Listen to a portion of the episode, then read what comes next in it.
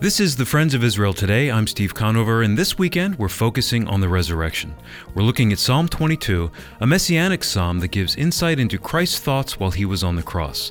Amazingly, this predictive psalm was written nearly 1,000 years before Jesus walked among us.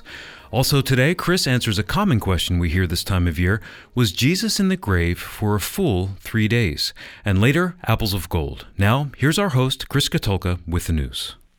I was reading in the news in the Times of Israel that Israeli President Reuven Rivlin said earlier this month that Israel cannot remain silent to the suffering of Syrian civilians. He recalled the Holocaust, saying, We, as a people who survived the greatest of atrocities and rose from the ashes to be a strong and secure nation, will do all we can to continue to aid the survivors of the horrors in Syria. He continued, We know all too well how dangerous silence can be, and we cannot remain mute. You know, President Rivlin is right. We stood too long on the sidelines in silence as we watched Syria burn. It's time for us to be praying that God give our leaders the resolve to make wise choices for the next steps when it comes to dealing with the conundrum of Syria.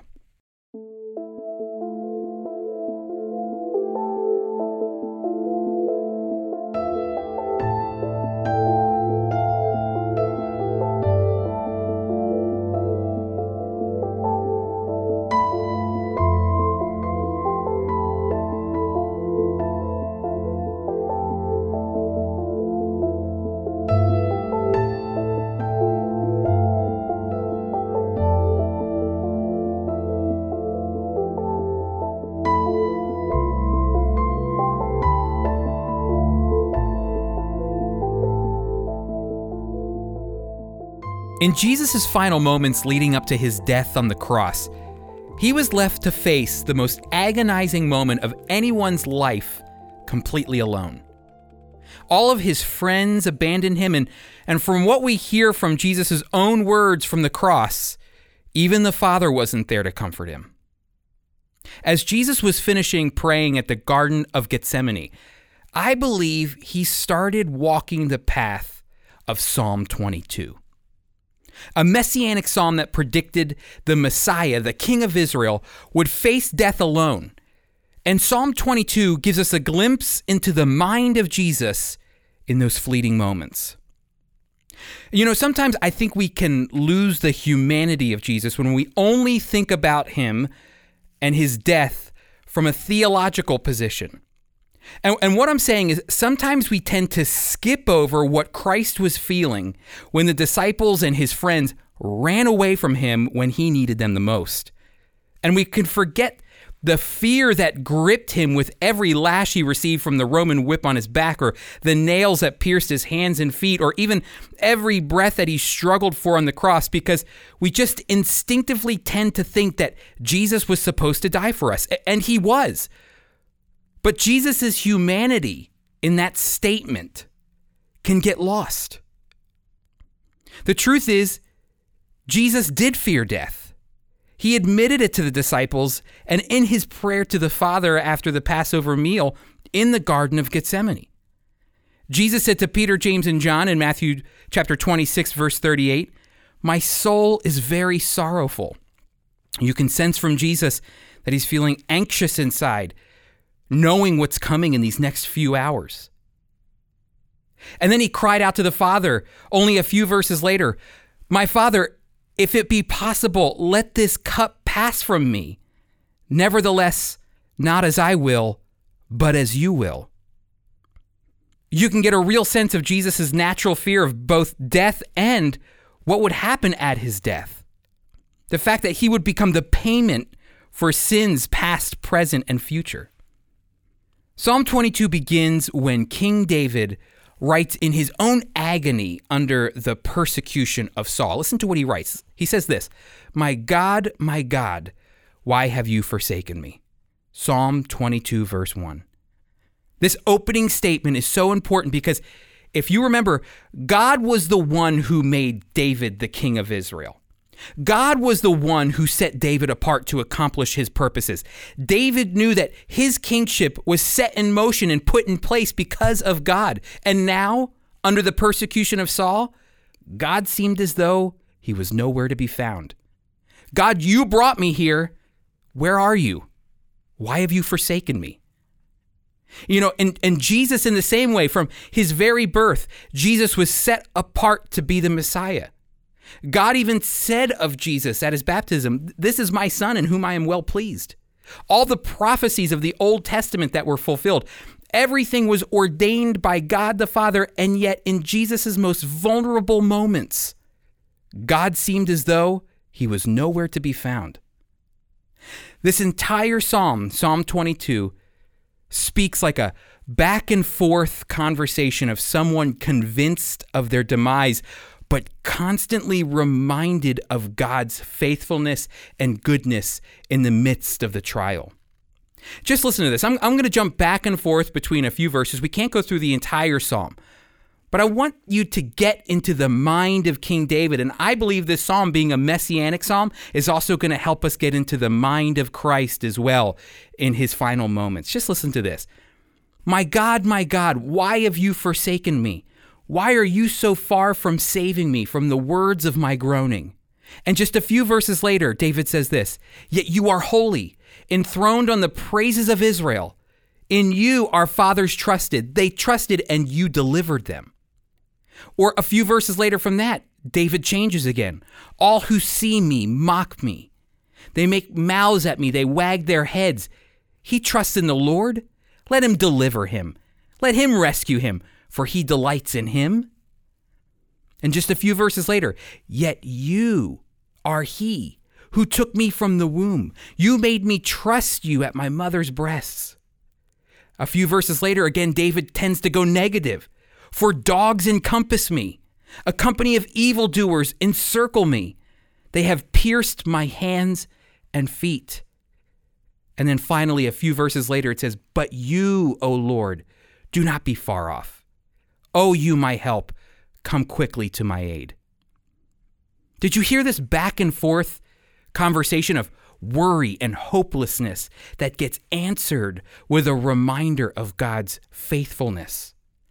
Psalm 22 is referred to several times during the Passion story. For instance, when Jesus is hanging on the cross in his final moments, he cried out to God in Psalm 22 1, My God, my God, why have you forsaken me? Or when it says in Matthew chapter 27, verses 39 and 40, and those who passed by derided him, it says, wagging their head, saying, you who would destroy the temple and rebuild it in three days, save yourself. If you're the Son of God, come down from the cross. Essentially, they're saying, if God is on your side, Jesus, get down. And we just read from Psalm 22, verses 7 and 8. All who see me mock me. They make mouths at me. They wag their heads. He trusts in the Lord. I'll let God deliver him. Let him rescue him, for he delights in him. For dogs encompass me, a company of evildoers encircles me. They have pierced my hands and feet. I can count all my bones. They stare and gloat over me. They divide my garments among them. And for my clothing, they cast lots. Again, here is a direct connection to the crucifixion of Jesus being nailed on the cross and his clothes being divided and casted as lots in John chapter 19. My friends, Jesus, in those final hours of his life, walked the path of Psalm 22. But here's what I really want you to see. In those back and forth moments that we were just talking about, where it seemed as though David was hopeless and then he would be reminded of God's faithfulness, it's important to make the same connection to the life of Christ during his moments of agony. Jesus, even in his fear and pain and loneliness, endured the cross because he knew God would be faithful, here it is, everyone, to vindicate him in the end. The end of Psalm 22 reads like this. This is how Psalm 22 ends. Remember, David starts by saying, My God, my God, why have you forsaken me? Why have you abandoned me? But then it ends like this For he is not despised or abhorred the affliction of the afflicted and he has not hidden his face from him, but he has heard when he cries to him. David is saying, even though God may seem silent, he hasn't hidden his face from him. Jesus believed that even though he was destined to be the sacrifice for sin, and that even though God would have to turn his face away from him, that God would not forget him, that God would rescue him and deliver him even from death itself. And this is where Psalm 22, everybody, meets with Resurrection Sunday. Resurrection Sunday, Easter, is the day God vindicated Jesus the Messiah. God vindicated his words, his works, his life, and his death after three days of being in the grave. Jesus knew he was walking the path of Psalm 22, but he also knew Psalm 22 in its entirety. Jesus knew that it was only a matter of time before his Father would answer his cry. Are you feeling abandoned by God? Do you cry out to God and wonder in your pain and suffering or loneliness? Do you do you wonder can he can you hear me God? Are you there? Are you ever going to respond? Easter is not only the day we celebrate Christ's resurrection. It's the day we remember God isn't through yet. Resurrection is the reminder that God's not done. And He's in the business of making all things new. My friends, this Easter season, if you feel abandoned and alone, remember that Christ suffered the same way, but He knew this one thing in this back and forth conversation of Psalm 22 God is faithful to the end, and He will deliver you.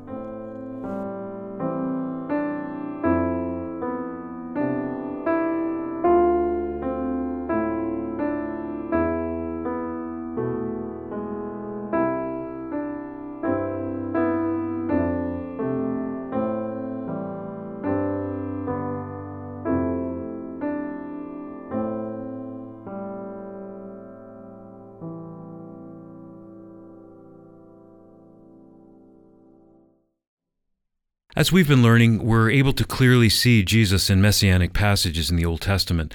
And D.M. Paton says the most amazing drama that ever was presented to the mind of man, a drama written in prophecy in the Old Testament and in biography in the four Gospels of the New Testament, is the narrative of Jesus the Christ.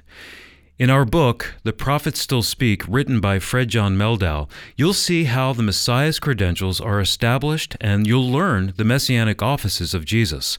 Order your copy of The Prophets Still Speak for only $6.95 plus shipping and handling at foiradio.org or by calling our listener line at 888 343 6940. That's The Prophets Still Speak for $6.95. Order at foiradio.org or by calling our listener line at 888 343 6940. Welcome back, everyone. We are dedicating our show to the resurrection of our Lord and Savior, Jesus the Messiah. And we just looked at the messianic psalm, Psalm 22, which predicted almost a thousand years before the birth of Jesus that he would suffer alone. But that even in his suffering, he would trust in God's faithfulness to deliver him, to, to vindicate his words, his works, his life, and his death. And God's faithfulness to his son is seen in Jesus' glorious resurrection when, when God the Father literally reached into the grave and brought Jesus back from the dead. Now, sometimes I will get asked to come and speak at a church during the Easter season, and I'll get a chance to speak on Good Friday, and I'll usually give a message on, on the trial of Christ or the crucifixion of Jesus. And without fail, whenever I give these messages, someone will always approach me and say, Was Jesus in the grave for a literal three days? And this is always a great question because in the text, we do see that Jesus uh, was in the grave for three days. But the question is is it a literal three days? Is it 72 hours? So, first, I want to take you to Matthew chapter 12, verse 40. Listen to what it says here. Jesus is speaking, and he says, For just as Jonah was three days and three nights in the belly of the great fish, so will the Son of Man, that's Jesus, be three days and three nights in the heart of the earth. So let's examine this statement. and see if Jesus was literally in the grave for three days and three nights. Well, after Jesus died, it, it, tells us in Matthew chapter 27, verse 57, that Joseph of Arimathea came to Pontius Pilate for the body of Jesus in the evening on Friday.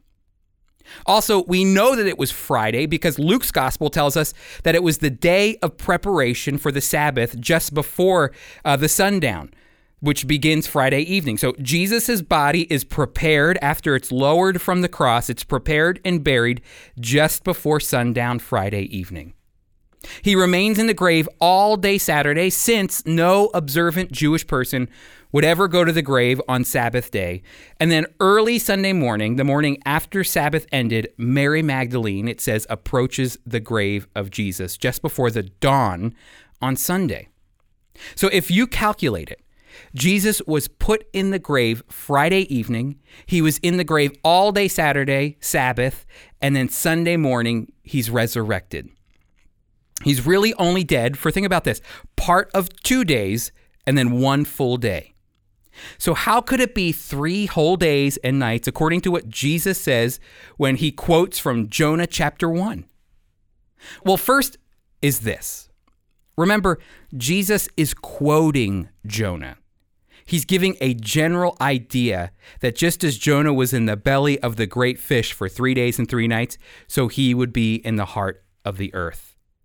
Uh, this quote shouldn't be taken for a literal three days and three nights, 72 hours, because in more verses that we see in the Gospels and, and in, in the book of Acts and in the epistles, like in Matthew chapter 16 verse 21 or Acts chapter 10 verse 40 or 1 Corinthians 15 4, it says that Jesus would be raised up on the third day.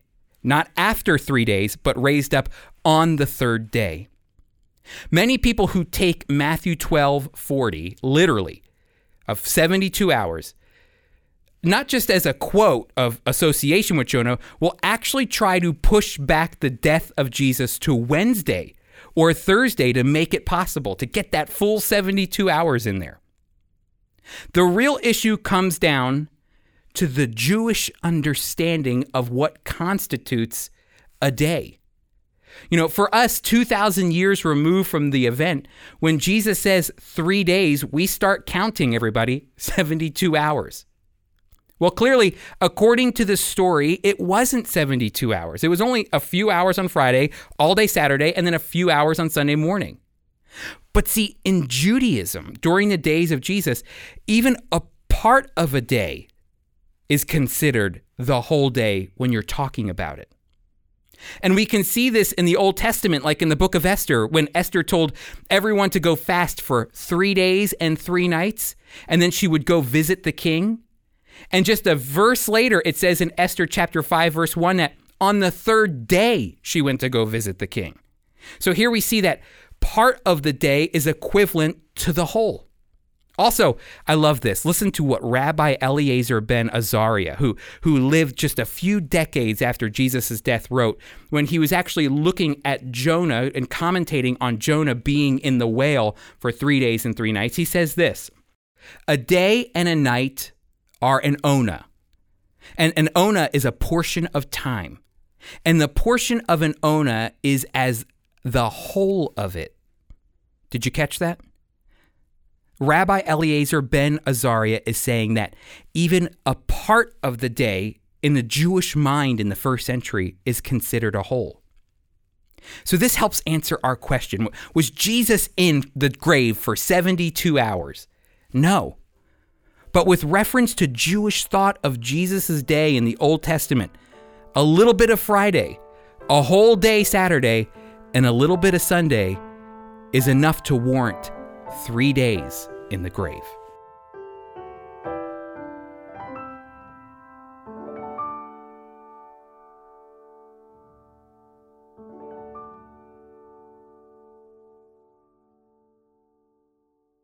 Now, Apples of Gold, a dramatic reading from the life and ministry of Holocaust survivor Zvi Kalisher.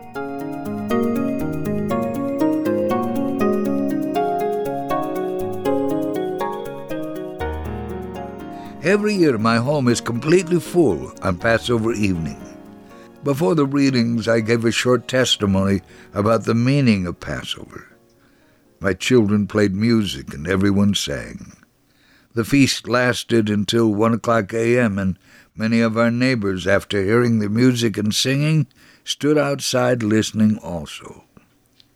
The unbelievers thought they were going to see and hear things completely different from their own celebration, but they were surprised to learn we believe in the same God, and what's more, we follow the real Passover lamb, Jesus. Leviticus 17:11 clearly depicts the atonement. For the life of the flesh is in the blood, and I have given it to you upon the altar to make atonement for your souls. The only difference between their feast and mine was that I put meaning into it, emphasizing the Pesach lamb, which is the real atonement. I read from the Bible and told them our celebration is all about that lamb. This was very hard for them to understand. I read to them only from the Old Testament, such as Job 19:25.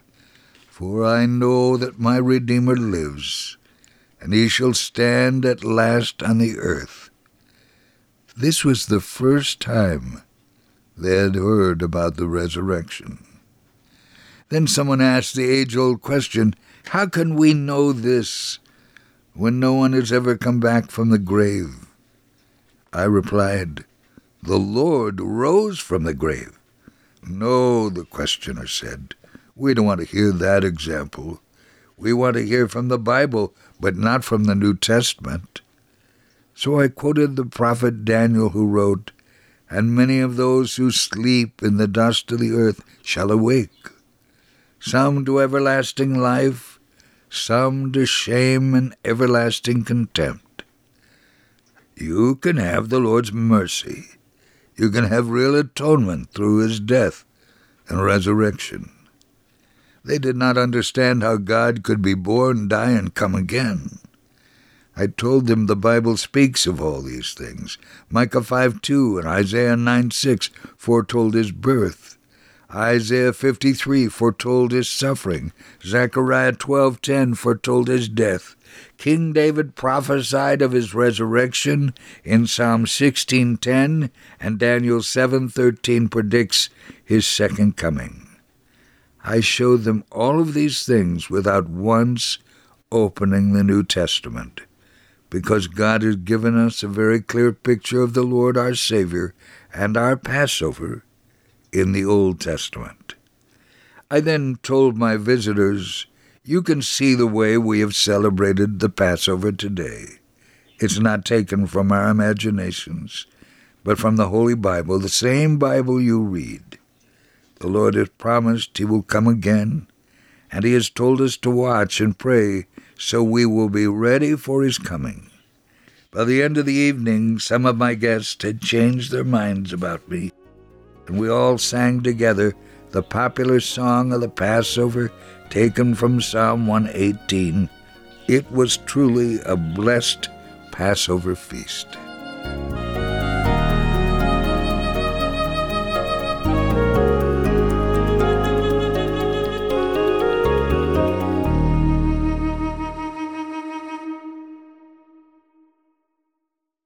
Check out foiradio.org to learn more about the book, The Prophets Still Speak, and join us next week when we answer the difficult question why did God allow the Holocaust to happen?